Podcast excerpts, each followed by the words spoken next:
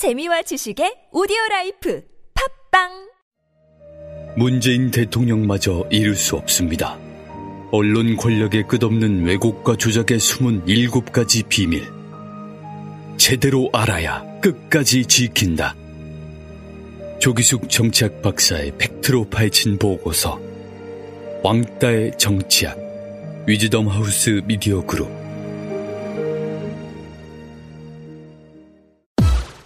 이놈의 뱃살 맞는 옷이 없네. 애돌보랴 일하랴 살 뺄 시간이 없어. 다시 날씬해지고 싶어. 하루 한두 끼 맛있고 든든한 비타샵 스무디로 바꿔 드시면 됩니다. 1522-6648 1522-6648 혹은 비타샵을 검색해 주세요. 팟캐스트 청취자분들께는 그린 스무디 한 포를 보내드립니다. 야, 이 부장! 네가 부장이면 땅이야? 뭐뭐뭐뭐! 저 인간 저건 쟤 오늘도 술술 풀리고 안 먹고 회수 갔냐? 내일도 신체 상태로 출근하겠구만. 아, 아유. 고려 생활 건강 술술 풀리고 음주전 한 포가 당신을 지켜드립니다. 특허받은 천연 유래 성분 숙취 해소제 술술 풀리고를 은하계 최저가로 딴지마켓에서 만나보세요. 와, 잘 잤다. 둔하고 센스 없는 줄 알았더니 침대는 잘 골랐단 말이야. 여보, 어제 온 소파도 너무 편하던데 소파는 어디 거야? 당연히 쇼엔이지. 어, 편안함을 파는 사람들 쇼엔 소파도 출시했구나. 그럼 이제 침대도 소파도 당연히 쇼엔이지. 편안한 건 다 파는 거네. 역시 쇼엔이지.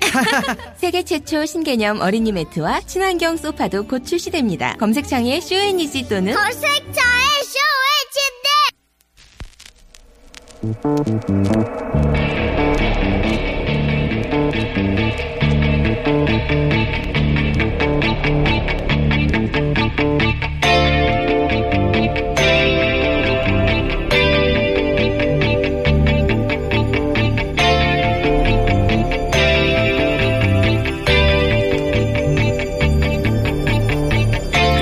안녕하세요. 김호준입니다.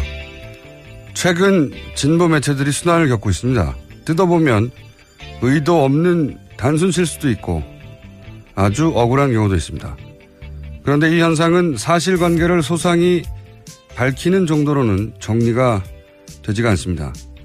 노무현 대통령의 서거에 진보 매체가 조력자 역할을 했고 지지자들은 방조자였다는 트라우마가 그 바탕이라고도 하고 그 외에 많은 분석들이 있습니다.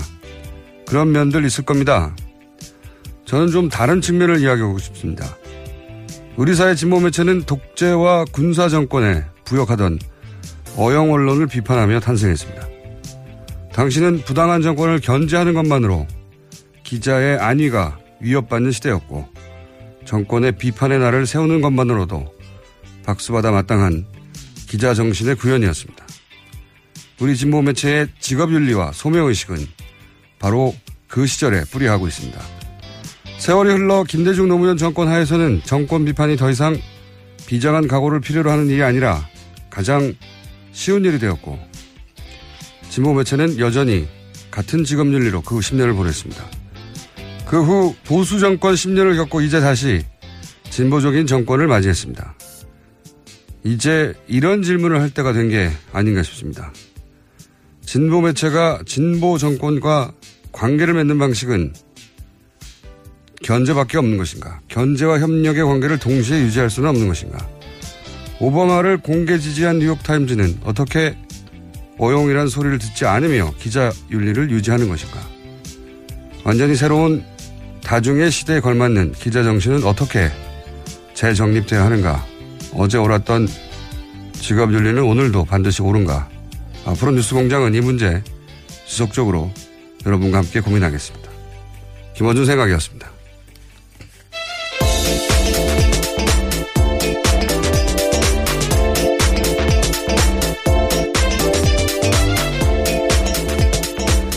시사인의 김은지입니다. 네. 시사인도 고생 중이죠?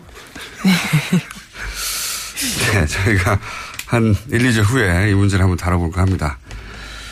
자, 첫 번째 뉴스는 뭡니까?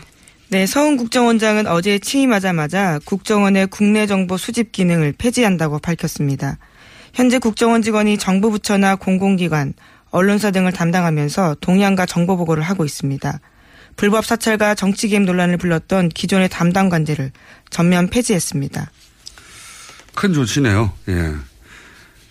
어, 어, 근데 이제 담당관 IO라고 불렀죠. 예. 이건 이제 정보 수집의 루트의 하나지 전부가 아니기 때문에 예. IT 시대에 IO가 유일한 정보 수집 루트였을 리가 없죠. 예. 그렇죠. 예. 2014년이었던가요? 그 이탈리아 해킹팀 프로그램. RCS 프로그램이죠. 예. 그걸 국정원이 이제 그에서 썼다는 건 이미 밝혀진 내용이고, 예. 그러니까 이제 국내 정치 개입, 정치 사찰 근절하기 위해서 이제 담당관을 폐지했다는 건데, 그 후속 조치가 더 중요할 것 같아요. 이 담당관 폐지는 굉장히 눈에 띄고 쉬운, 물론 쉬워도 아무도 하지 않았지만, 어, 눈에 띄어서 확인이 가능한 네, 노무현 정부 때는 했었습니다. 아, 그렇죠. 예. 어, 근데 그 후속 조치를 과연 어디까지 할 수 있을까? 그리고 그 후속 조치로 금지된 행위가 지켜지지 않을 경우에 지금 이제 무관용, 예? 반드시 처벌하겠다는 거잖아요? 예. 네, 서훈 국정원장이 취임사에서 밝혔습니다. 무관용. 근데 이제 무관용의 원칙을 알겠는데 금지된 행위를 할 때 잡아낼 수 있는가? 저는 이게 굉장히 궁금한 영역이에요. 어차피 대단히 은밀한 행위이기 때문에 어, 물론 잡아내면 무관용의 원칙을 지킨다 하더라도 잡아낼 수 있는가. 이게 예를 들어서 정치 사찰을 대상자가 인지한다는 건 굉장히 어려운 일이거든요. 불가능에 가깝죠. 예. 경험자로서 하는 말입니다. 어떻게 아셨나요? 불가능에 가까운데. 아, 그건 타고난 촉과 오랜 경험과 관찰력, 집중력, 내 주변에 있는 사람들에 대한, 내 주변의 차에 대해서 평상시와 다른 것이 무엇인가. 그거는, 어, 정말 관찰력이 필요해요. 예. 스쳐 지나간 것을 놓치지 않는 이하간. 하여튼 관심사입니다. 저희가 앞으로 계속 이 문제 다루겠습니다. 다음 뉴스는요? 네, 더불어민주당은 사드 보고 누락 논란과 관련해서 이것이 하극상이고 국기문란이라고 규정하면서 청문회 열자고 하고 있습니다. 황교안 전 총리와 김관진 전 안보실장, 한민구 국방장관, 윤병세 외교장관을 청문 대상으로 지목했습니다. 하지만 자유한국당은 안보자의 코미디다라고 비판하고 있고요. 국민의당은 사드 청문회가 외교 파국을 초래한다라고 주장하고 있습니다. 자유한국당이야 이렇게 말할 수 있습니다. 자유한국당이 여당의 시절에 도입했던 거니까 사드가. 근데 그 과정에서 자유한국당의 이렇게 박근혜 정부의 그 안보 라인 어, 전체가 지금 대상인 거잖아요. 네, 정말. NSC 멤버 네. 모두입니다. 그러니까 이제 자유한국당에서는 반대하는 게 당연할 것 같은데 국민의당이 이렇게 나오면 안 되는 거죠. 국민의당은 애초 사드 반대 입장이었고, 그죠? 물론 뭐 대선 한 달 전에 잠시 찬성 제스처를 시작은 예, 했지만, 예, 그건 예. 대, 선 때문이었다는 건 누구나 알고 있고. 기본적으로 DJ 대북 정책을 개선한 정당이 글쎄요, 정치적 포지션을 이렇게 잡아서 될지 모르겠습니다. 예. 여하간 청문회가 개최되기는 굉장히 어렵겠다. 예. 청문회가 안 되면 사법적 조치로 넘어갈 수도 있겠죠. 그 다음으로 바로. 다음 뉴스는요? 네, 군 당국은 노무현 정부 때도 거짓 보고한 전력이 있다라고 한겨레 신문이 보도했습니다. 문재인 대통령 당시 청와대 수석비서관으로 이들 사건을 모두 지켜봤고 그렇기 때문에 당시의 경험이 기인해서 이번 사건을 매우 충격적이다라고 크게 음. 역정내면서 의지를 재고 있다라고 하는 겁니다. 생각해 보면 문재인 대통령이 역대 대통령 중 유일하게 이런 청와대 민정, 비서실장, 주요 요직을 다 거친 대통령이에요. 그래서 청와대가 돌아가고 청와대를 상대로 각 부처가 어떻게 때로는 거짓말을 하거나 때로는 어, 누락하거나 속이는지에 대한 경험이 축적돼서 그런지 예민하기도 하고 대형도 되게 대단히 단호해요. 이게 보면 참여정부 때 몇 번 그런 적이 있었거든요. 작게 유명한 사건입니다. 사실 오래돼가지고 잘 기억이 겪었던 분들도 기억이 안 나실 텐데 그때 이제 북한의 급변 사태 예를 들어서 뭐, 어, 북한의 군 통수권자라고 할 수 있는 당시에는 뭐 김정일이었죠. 지금 김, 김정은. 뭐 국방위원장이 유고가 사태가 발생한다든가 그러면 이제 전쟁은 벌어지지 않았잖아요. 근데 그 위기 상황이기 때문에 전쟁이 아니니까 당시 참모 정부 때는 이거는 군사 작전으로 하지 않고, 어, 그러니까 군사작전을 하지 않는다는 얘기는 미군이 작전권을 어, 발휘하는 게 아니라 한국이 주도적으로 이 상황을 대처하겠다. 예, 그렇죠. 개념 계획 5029 하겠다라는 거죠. 예, 근데 이거를 군에서는 미군과 정부에 제대로 보고하지 않고 작전 계획으로 바꿔버린 거예요. 작전 계획이 되면 미군이 다시 어 군사 작전이 되니까. 네, 한미연합 사령관이 주관하게 네. 됩니다. 우리한테 군사 작전권이 없으니까요. 네. 그랬는데 군에서는 그 상황을 미군이 주도하는 상황의 작전 계획으로 어 미군과 얘기하고 정부에 얘기하지 않은 채 이게 말이 안 되는 거죠. 절대 말이 안 되는 건데 근데 이 군이 워낙 이제 기본적으로 폐쇄적이고 전문적인 집단이라 어 본인 자기들끼리 처리하고 예 제대로 보고하지 않는 일들이 있긴 있나 봐요. 예. 그, 그 중에 대표적인 사례가 드러난 거죠. 이건 왜냐하면 군에서 끝날 일이 아니라 대한민국 전체에 영향을 미치는 사건이니까. 근데, 근데 그때 이게 이제 이런 일이 한 번 있었고 또 무슨 사건이 있었죠? 근데 2004년 7월 달에 서해상 남북 간 총격 사건이 있었는데 이것을 허위 은폐 보고한 적이 있습니다. 아, 그때 북한의 배, 예, 경비정이 NLL을 넘어오자 남한 해군이 경고 사격한 건데 당시 합참에서는 북한 경비정에 경고 방송했지만 응답하지 않아서 사격했다 이렇게 발표했거든요. 예. 청와대도 그렇게 근데 보고했습니다. 나중에 이제 조사를 해보니까 그게 북한 어선이 아니라 중국 어선이라고 응답을 했는데도 발표를 했다. 예, 내려가는 네. 건 중국 어선이다라고 북한 경비정이 밝혔다라는 거죠. 그렇죠. 그런 일이 있었죠. 그래 그런 일을 이제 수차 겪으면서 예. 이 군만 그랬던 건 아니고요. 예. 부처가 불리한 거를 제대로 보고하지 않는 경우가 있는데 그런 경험을 했던 이제 문재인 대통령이 이제 유사한 사건이 초기부터 발생하니까 더구나 사드를 통해서 전이가 아주 크게 어 아주 크게 처벌을 받을 거라고 봅니다.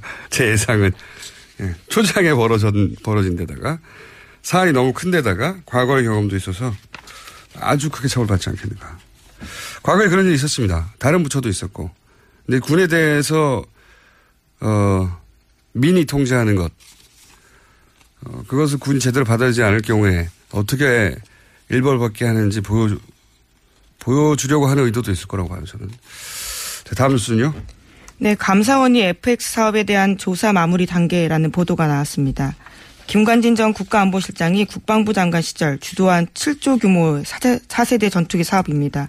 감사원 관계자는 자체적으로 지난해부터 FX 사업에 대한 조사를 시작했고 빠르면 3개월 안에 감사 결과 나올 거다라고 말하고 있습니다. 근데 소위 방산 비리의 어, 출발이라고 할 수도 있겠네요. 예. 근데 이게 핵심 인물이 이제 사드 도입의 핵심 인물로 주목받는 김관진 전 실장. 당시 이게 이것도 벌써 3년 전입니까? 2013년 9월 달입니다. 3년이 넘은 4년 전이네요. 그때 당시 크게 문제가 됐었거든요. 크게.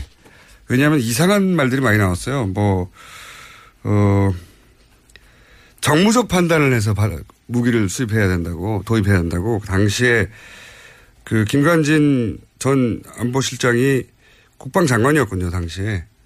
김관진 국방장관이 이상한 멘트죠. 군이 어마어마한 돈을 들여서 무기를 도입하는데 왜 정부적 판단을 해야 하는 건지, 예?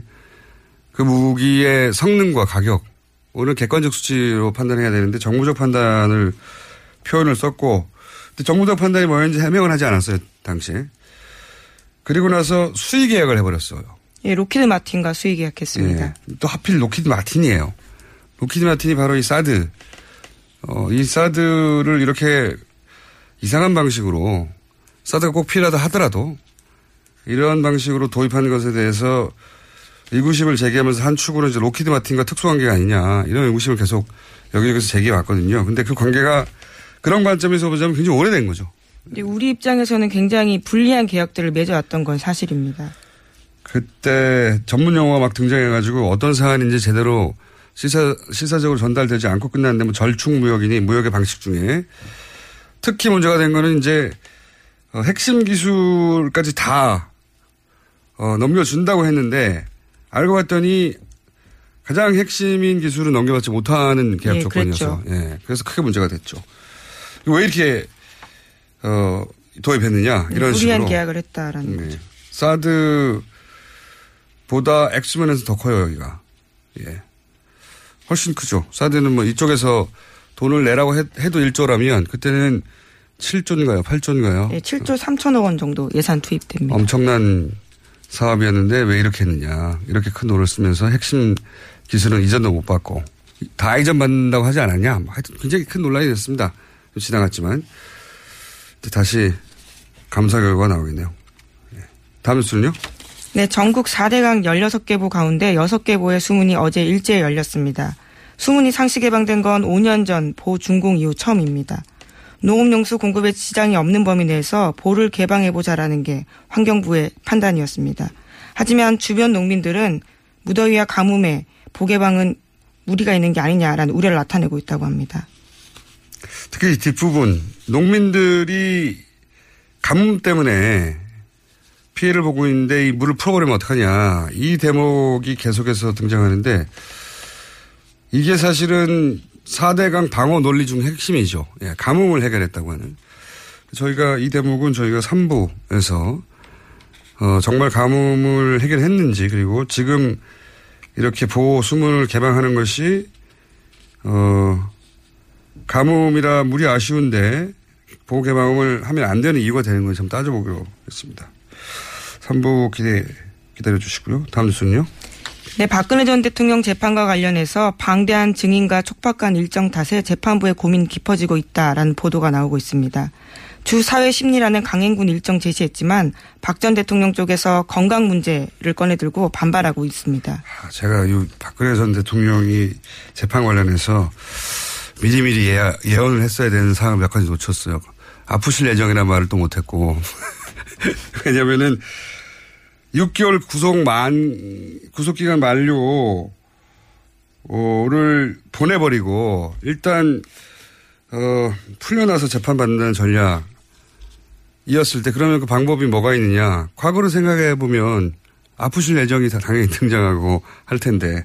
그리고 존다는 얘기도 못했고, 아, 제가 깨알어뒀습니다. 아프실 예정 카드를 다시 꺼내들으셨고. 목적은 하나죠. 근데 제가 이번에는 통할 것 같아요. 왜냐면, 어, 다, 그, 증인과, 예, 진술한 사람 모두 직접 나오라고 하는 전략. 예, 그거 4개월 만에 못하거든요. 4개월 남았는데. 네, 230명 넘게 불러야 됩니다. 그렇게 되면. 4개월 만에 불가능해요. 4개월 후면 아마 법원에 출퇴근하는 박근혜 전 대통령이 화면에 잡힐 가능성이 대단히 높다, 이제. 막을 방법이 없어요. 이 전략으로 나오면. 실제로는. 아프신데 어떡해요. 다음 수는요? 새누리당이 어제 조원진 의원에게 당원권 정지 13개월이라는 중징계 내렸습니다. 조 의원 쪽에서는 징계 사유가 무엇이고 통배받, 통보받은 것도 없고 소명 절차가 전혀 없었다면서 시민 대상이라는 문자 메시지만 왔다라고 밝혔습니다. 재밌는 수네요. 의원이 한 명인데. 네, 그 그렇죠. 한 명이, 새누리당입니다. 예, 그 한 명이 대선 후보인데 그 대선 후보 를 당원권 정지시켰다는 거 아닙니까? 네, 그렇죠. 예. 그럼 당에 의원이 한 명도 없는 거잖아요? 당원권이 정지됐으니까. 새누리 당은 굉장히 단호하고 절도 있는 정당이네요. 다음 뉴스 전해주십시오. 네, 트럼프 대통령이 미국의 파리 기후 변화 협정 탈퇴를 공식으로 발표했습니다. 이로써 미국은 오바마 전 대통령이 지난해 9월에 비준한 9개월 만에 파리 기후 협정을 백지화한 겁니다. 어떤 의미에서 참 대단하네요. 트럼프 대통령은. 이게 197, 8인, 하여튼 200여 국이 참여한, 거의 뭐전 세계가 참여한 거거든요. 그 중에 미국이 이제 탄소 배출량이 세계 2인가 그래요. 예. 예. 이거 관련해가지고 과거에 그 석유협회나 이런 곳에서 끊임없이 노비를 해왔거든요. 네, 이해단체가 확실한 곳이 예. 있습니다. 그 이해를 대변하는 겁니다. 확실하게. 여기 뭐 국제적 비난이나 뭐 유럽에서 많죠 지금. 이미 1위 국가 중국이거든요. 중국은 재빨리 유럽으로 달려가 가지고 우리는 지킨다고 EU하고 공동성명 내요. 오늘인가 내일. 그리고 인도가 그 다음 다음인가 그럴 거예요. 인도도 바로 어, 이 기후 변화에 대해서 어, 약속을 지킨다고 총리가 얘기하고 재빨리. 우리도 10위권이거든요. 우리도 이거 성명 내야 돼요, 사실은. 우리는 지킨다고. 그러니까 인도, 중국은 이 기회를 외교적으로 자기를 돋보이는 찬스로 여기고 유럽으로 달려갔어요. 그래서 EU하고 특히 중국은 EU, EU 어디더라? EU 본부, 예, 맞아요. EU 본부에 가가지고 공동 성명을 낼 거예요. 그러면서 이제 미국이 빠져나가지만 중국이 그 자리에 여전히 있으면서 이 약속을 지킬 거라고 메시지를 내는 거죠. 트럼프 덕분에 미국의 이미지는 어, 굉장히 드라마틱하게 빨리빨리 떨어져 가고 있다. 네, 트럼프 대통령 대선 때부터 기후변화와 지구온난화는 중국이 꾸며낸 거다. 거짓말이라고 했거든요. 거짓말이라고. 네. 예. 기후변화 거짓말이라고 중국이 꾸며낸. 어, 우리도 여기 대응해야 된다. 국제, 국제적으로 굉장히 관심 많은 사안이기 때문에 외교부 성명도 나왔으면 좋겠습니다. 여기까지 하겠습니다. 여기까지 하겠습니다. 시사인의 김은지였습니다. 감사합니다. 골반 잡자 바로 잡자 바디로직. 허리 통증 바로 잡자 바디로직. 몸매 교정 바로 잡자 바디로직. 자세가 좋아지는 골반 교정 타이즈 바디로직. 검색창에. 골반 교정 바디로직 삐딱한 남성 골반 허리에도 역시 바디로직입니다. 바디로직의 효과를 못 느끼셨다면 100% 환불해드립니다. 자세한 환불 조건은 홈페이지를 참조하세요. 아무도 묻지도 따지지도 않고 가입하셨다고요? 보험은 너무 어려워요. 걱정 마십시오. 마이보험 체크가 도와드립니다. 1800-7917 마이보험 체크로 지금 전화 주세요. 1800-7917 이미 가입한 보험이나 신규 보험도 가장 좋은 조건을 체크해서 찾아드립니다. 인터넷 한글 주소 마이보험.com 또는 카카오톡에서 아이디 검색 마이보험을 친구 추가하여 상담하실 수 있습니다. 모닝똥? 제겐 사치였죠. 내가 토끼인지 토끼똥이 나인지 내가 변을 본 것인지 변을 당한 것인지 나는 바나나이고 싶다. 간혹 구렁이이고도 싶다. 아 큰일 났네. 이거 이러면 다 죽어. 미궁 장사랑! 빅동의 추억, 미궁 장사랑이 찾아드립니다. 혈중 콜레스테롤 개선과 배변 활동에 도움을 주는 건강기능 식품입니다. 검색창에 미궁 장사랑.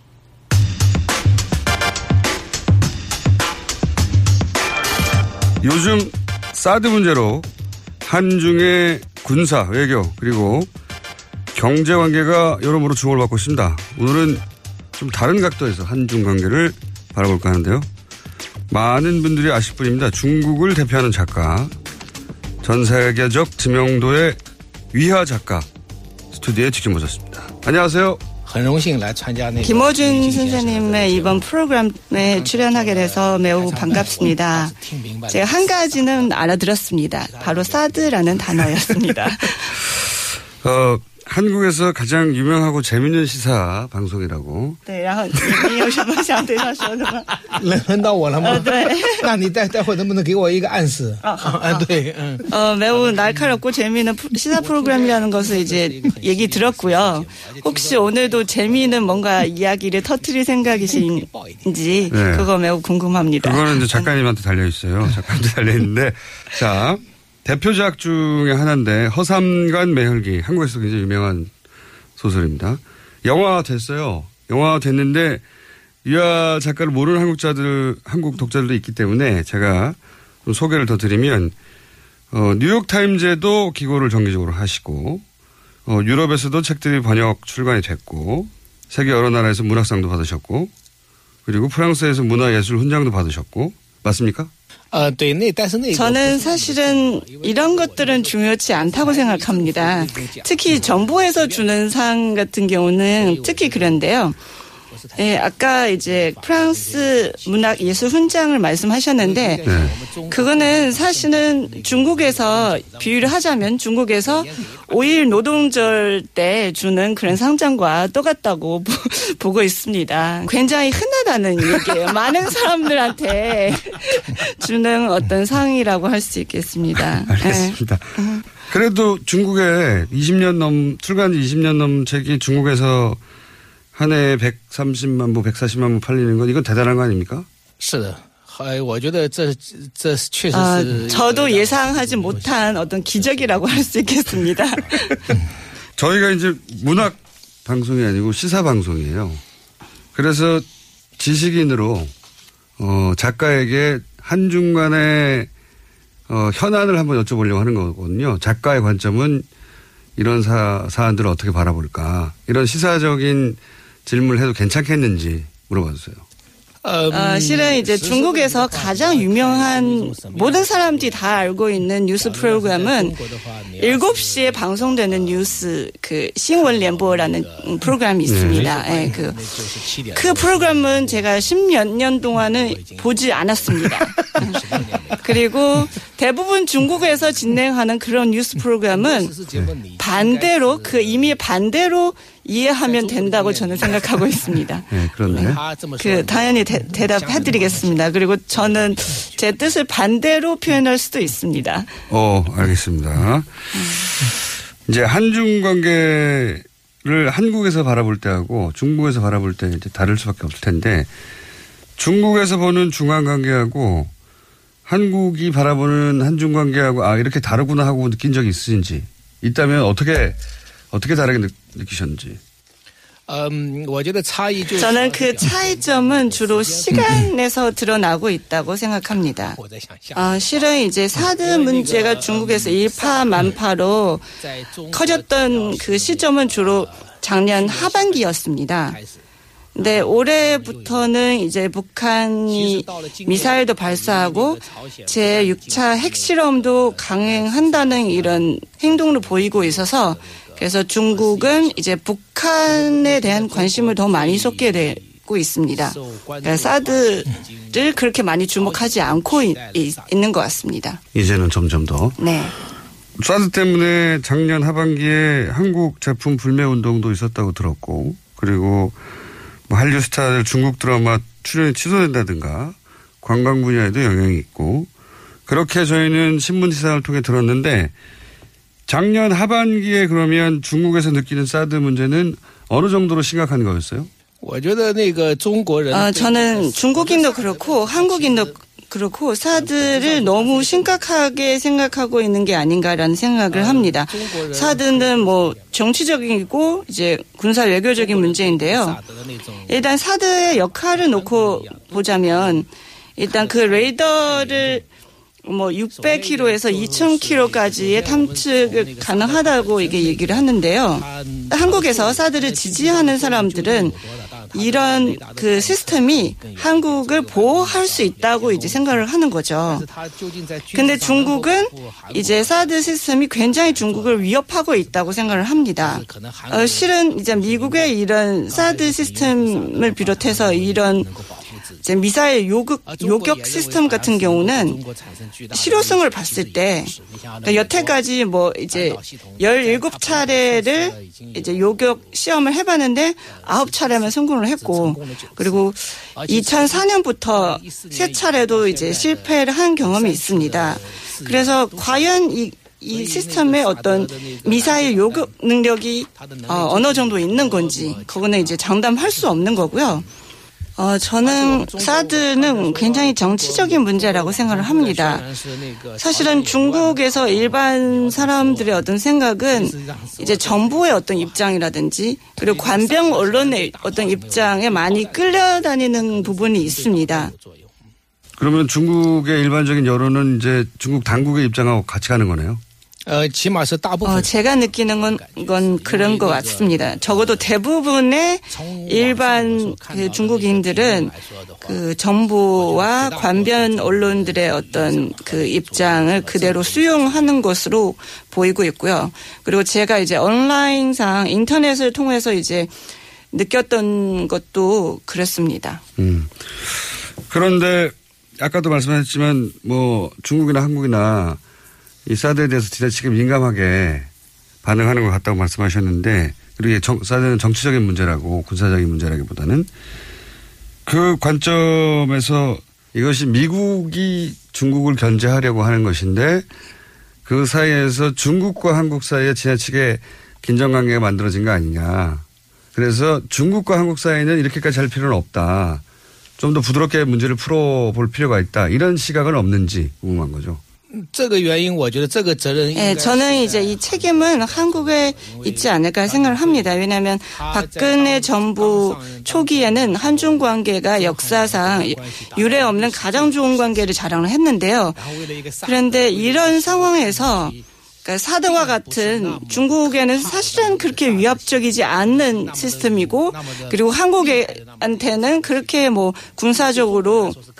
어, 대단한 시스템이 아닌 거를 가지고 한중 관계를 이렇게 안 좋은 방향으로 어, 얼음장처럼 만들었지 않았느냐. 이것은 한국의 책임이 있다고 생각을 하고요. 그리고 결과적으로는 일본만 좋아하지 않을까. 왜냐하면 아베 정부는 군국주의적인 어떤 사고를 가지고 있기 때문입니다. 음. 박근혜 정부가 사드를 배치하기 직전까지도 사드를 배치 하지 않을 거라고 조속한 시일 내에는 그렇게 얘기하긴 했었죠. 중국 정부에. 그 말씀하시는 것 같은데, 그죠? 네, 사드 문제가 갑자기 튀어나기 전에는 중국과 한국 간의 어떤 관계는 정말 전 세계로 봤을 때도 가장 좋은 어떤 외교 관계가 아닌가 싶습니다. 이런 사드 문제가 갑자기 이제 얘기가 꺼냈고 그리고 중국인들한테는 아무래도 어떤 충격이지 않을까 싶습니다. 음. 어, 중국인이 사드에 대한 어떤 분노 같은 것은 사드 배치 직전까지는 가장 최고조였습니다. 왜냐하면 실질적으로 사드 배치한 것은 황교안 총리께서 이제 총리 대행 시절에는 이것을 진행을 한 거잖아요. 어, 사실상 이제 사드 배치를 결정하고 나서 그 뒤에 중국인들의 어떤 관심사는 북한의 뭐 미사일 발사라든지 핵실험이라든지 이런 북한의 도발 때문에 관심사가 완전히 북한 쪽으로 옮겨갔습니다. 알겠습니다. 중국의 입장에서 보자면, 중국의 관점에서 보자면, 어, 한국에도 큰 도움이 안 되는 시스템이고 중국에도 큰 위협이 안 되는 시스템인데 결국은 일본만 좋은 이 무기에 대해서 그렇게 집착하고 이 관계를 망가뜨렸냐 갑자기 박근혜 정부가 이런 얘기인 것 같은데요. 그런데 이제 문재인 정부가 출범을 했어요. 사드 배치 책임 있는 정부는 이제 끝이 났고 그러면 중국 지식인의 입장에서 보기에는 이 문제는 어떻게 풀어야 잘 풀릴까요?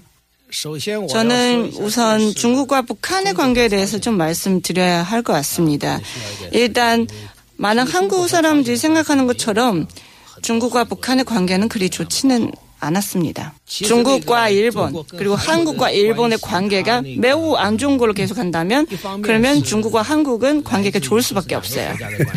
일단은 사드는 이미 배치했고 그리고 이미 어떤 존재 이미 실종하는 어떤 문제로 봐야 됩니다. 물론 이제 정부 입장에서는 뭐 여러 가지 뭐 제재도 하고 뭐 하겠지만 네, 우리가 어, 최근에 볼 수 있는 것은 일단 문재인 대통령님이 중국으로 특사를 보냈고 또 이 특사는 중국에서 시진핑 주석을 만나서 이제 환담을 했고 이 이런 부분들에 대해서 그 관변 언론이나 주류 언론들은 음, 매우 적극적으로 보도를 했습니다. 그래서 이런 것들은 다 어, 긍정적인 어떤 신호, 긍정적인 시그널을 우리한테 이제 시사를 어, 하고 있고요. 근데 제 생각에는 어, 중한 관계는 더 나빠질 수는 없을 것 같습니다. 이미 이제 최악의 상황이었기 때문에 더 이상은 나빠질 수 없고 이제는 나아지지 않을까라고 생각을 합니다. 그 정도로 나빴어요? 물론 이제 92년부터 한중 수교일에 조금만 그런 문제들도 에, 있었겠지만 그런 우유곡절이 조금 있겠지만 여태까지는 굉장히 정- 긍정적으로 이제 발전을 해왔습니다. 어, 특히 이제 일본이 거기서 역할을 중요한 역할을 한다고 저는 봤는데요. 이제 그런 극우적인 성향 가진 일본의 정치자들이 있었기 때문에 한중 관계가 더 좋아졌던 것 같고요. 그리고 저는 이제 이 사드 문제는 어, 북한의 위협 주는 그런 시스템이라기보다는 오히려 한중 관계를 해치는 장애물이 아닌가 생각이 됩니다. 하여튼 굉장히 나빴다는 거죠. 네, 사드 때문에 나- 나빴었습니다. 그래서 네. 더 이상 나빠질래 나빠질 일이 없기 때문에 좋아질 것이다. 네, 네.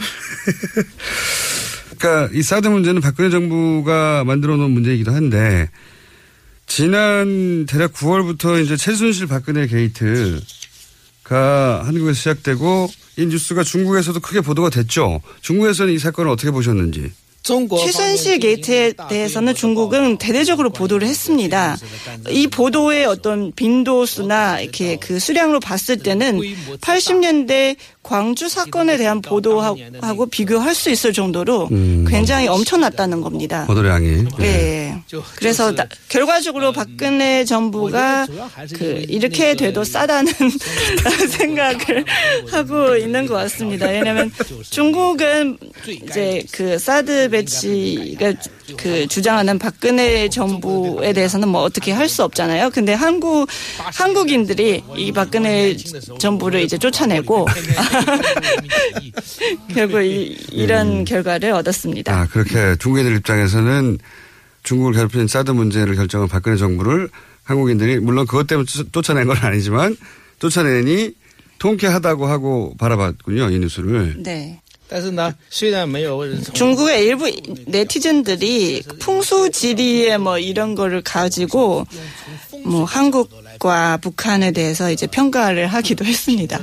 한국의 청와대는 그 풍수지리상으로 봤을 때 가장 안 좋은 터라고 지금 보고 있습니다. 반대로 북한의 그 평양궁은 일단 김일성부터 이제 3대 굉장히 잘 먹고 잘 살고 있기 때문에 가장 풍소지리상으로 봤을 때 가장 좋은 터가 아닌가 지금 생각을 하고 있습니다. 네. 그리고 재밌는 시각도 있네요. 여하간 중국의 입장에서는 이 사건이 바로 직전에 사드 문제 때문에 굉장히 관심이 높았고 그리고 탄핵되는 과정을 통쾌하고 바, 통쾌하게 바라봤다. 만약에 트럼프 미국의 트럼프 대통령이 이제 한국을 계속 괴롭혔다면 그러다가 탄핵됐으면 우리도 통쾌했겠죠. 뭐 그런 정도로 이해합니다. 네. 촛불 시가 있고 탄핵이 실제로 되고 그리고 대통령이 파면되고 그 대선이 있고 이런 과정 전체가 중국에 보도가 됐을 텐데 중국에서는 일어나지 않을 일이잖아요. 이런 과정을 바라보는 중국인들의 심정, 시각, 관점 이런 게 궁금한 거거든요. 네. 어떻게 느꼈을까? 네. 어, 저는 사실은 핸드폰을 통해서 촛불 시위 그때 모습을 예, 지켜봤었는데요. 그리고 저는 이제 1989년도 그때天安문 사건을 사건, 예, 예. 그것을 이제 떠올랐습니다. 1989년 5월에 두번 정도의 100만 명이 넘는 예. 중국인들도 모여서 예. 이런 시위를 벌였었는데요. 뭐 평균적으로 매일 한 30만 명이 모였었던 것 음. 같습니다. 예, 그것을 또 떠올렸습니다. 이런 일은 중국에서는 다시 일어나지 않다고 저는 봅니다. 왜냐하면 중국 정부는 군대까지 동원해서 이 그 집회하는 사람들을 집으로 보내거나 이제 잡아갈 수 있기 때문에 그러니까 이런 집회는 더 이상 가능하지 않습니다. 저는 이제 그 전에 전두환 대통령 시절에도 그 한국의 민중들이 어 이런 그 봉기를 통해서 어떤 그 시위를 통해서 이제 대통령을 쫓아냈고 이번에도 어, 비슷한 사태로 저는 생각을 하고 있습니다. 물론 이번에는 피해를 흘리지 않은 어떤 혁명이라고 할 수 있겠습니다. 이렇게 큰 규모의 어떤 집회, 그거는 중국에서 일어날 수 없는 일이라고 생각을 합니다. 그런 데 대한 중국의 불만은 없나요? 그러니까 뭐랄까요. 당국의 보이지 않는 통제나 혹은 이런 집회를 강하게 규제하는 것이나 또는 뭐 인터넷상에서의 규제도 있고 이런 전반적인 통제에 대해서 중국인들이 답답해하거나 불만이 있는 건 없습니까? 이제 한국 촛불 집회를 보다가 물론 정치 상황은 다르지만 어, 우리도 저런 문화가 있었으면 좋겠다라고 하는 불만이나 그런 거는 형성돼 있지 않나요? 중국 문화 저변에 혹시? 중국 정부는 1989년도에 이 천안문 사태를 이제 그 지나면서 얻은 교훈이 있는 것 같습니다. 그러니까 왜냐하면 그때는 이미 음, 나라 전체가 좀 어, 굉장히 혼란에 빠졌고 통제 불능의 어떤 지경까지는 갔었던 것 같습니다. 그래서 어, 통제를 하는 것 같습니다. 정부 입장에서는. 네. 근데 이제 일반인들이나 작가 입장에서는 그런 정부의 규제가 답답할 수 있잖아요. 작가로서 시민으로서로 답답하지 않은가. 이제 그런 거죠. 자기가 하고 싶은 말을 예를 들어서 이 방에 있는 사람들만 들을 수 있고 이 방의 밖이라든지 아니면 더 멀리 있는 사람들한테 전달할 수 없다는 이런 것을 이제 느꼈을 때 아 참 말하는 어떤 자유라든지 언론의 자유가 없다는 것을 이제 느낄 수 있습니다. 근데 제가 보기에는 이런 심각한 어떤 그런 언론에 대한 어떤 통제 같은 경우는 결과적으로 이 이견을 내는 사람도 정부도 모두 그 상처를 받을 수 있습니다. 말을 하고자 하는 개인한테는 뭐 이거는 더 이상 얘기할 필요는 없고요. 그러니까 정부의 입장에서 말을 말을 해도 이런 통제는 단기적인 어떤 안정을 보장할 수 있습니다. 그러나 장기적으로 봤을 때는 더 심각한 어떤 위협 요인이 될 수도 있습니다. 왜냐하면 민리, 사람들의 어떤 생각을 알수 없기 때문입니다. 그러니까 민주사회에서는 일단 선거제도가 있고 그리고 언론의 자유가 있기 때문에 정부가 이런 의견을 수렴해서 정체적으로 이제 반응을 할 수 있습니다. 그러나 그렇지 않는 나라에서는 다른 목소리를 듣기가 어렵습니다. 그리고 만약, 만약에 이런 좀 다른 목소리를 듣지 못한다면 오히려 이 정권에 굉장히 치명적일 수는 있습니다. 거기까지만 듣겠습니다. 작가님 위험해지실 것 같아서. 谢谢. 자, 그러면 시간이 많이 돼서 오늘 한 두 가지 정도만 더 질문 드릴 것, 드리려고 하는데 하나는 뭐냐면 한국인들은 중국을 이렇게 오해하고 있는데 중국인을 그건 오해야 라고 하는 그런 지점을 발견한 적이 있는지. 사실은 중국과 북한의 관계는 아, 중국과 한국 관계처럼 좋지 않다는 거. 네, 않다는 아, 거. 아까는 네, 말씀드렸는데요. 음.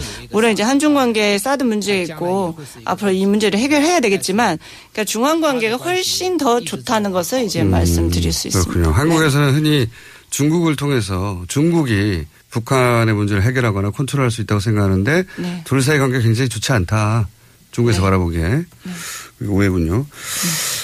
네. 이하 작가님을 모르는 한국인에게 한국의 잠재 독자에게 내 책을 딱 한 권만 읽으면 무슨 책을 읽으라고 하셨습니까?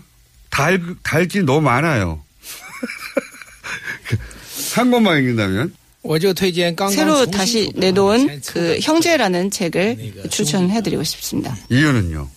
문화대혁명부터 오, 늘날까지 중국의 역사를 알시려면 음. 이게 가장 적절한 어떤 소설책이 아닌가 싶습니다. 그렇군요. 자료를 보다 보니까 부모님도 의사였고 원래 의학도 하셨다면서요. 왜 작가가 되신 겁니까? 이게 마지막 질문인데. 치과 의사를 해본 적이 어, 없으셔서 아마 얼마나 지루한 직업인지 모르, 모르실 것 같아요.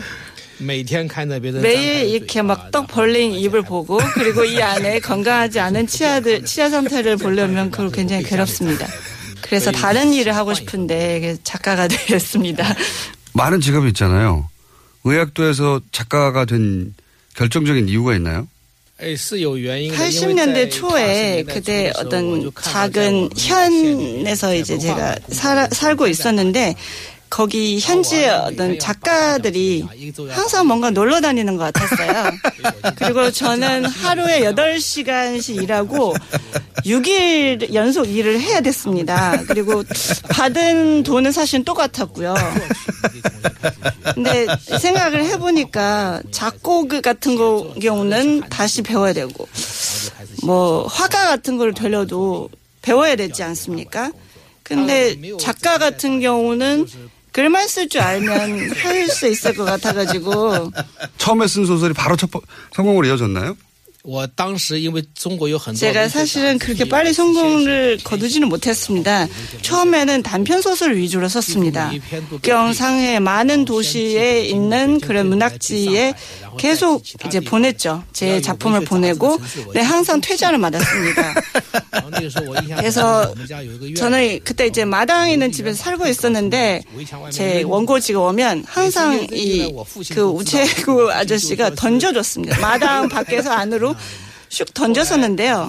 그래서 저희 아버지가 아 또 이번 퇴장 맞았구나 이렇게 말씀하시기도 했는데 사실은 그때 제가 이 작품을 보냈던 중국의 수많은 도시들이 있는데 지금까지도 다 가보지를 못할 정도로 굉장히 많았습니다.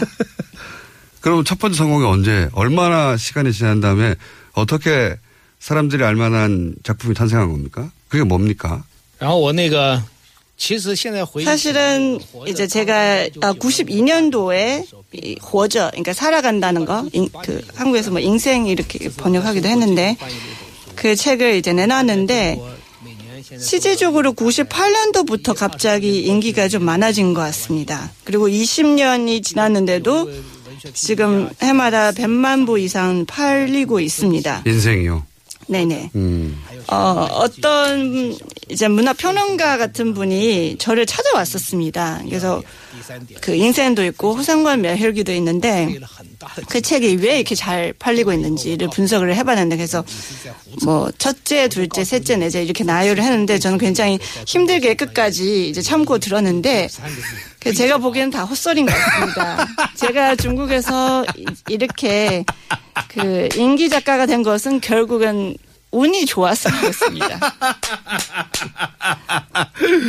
제 철학관하고 비슷한, 비슷하시군요. 예. 운이 좋아야 您 돼요. 跟他的哲学比较像，他也觉得他自己运气比较好。 운이 좋아야 돼요. 98년에 무슨 운이 터진 거죠, 근데?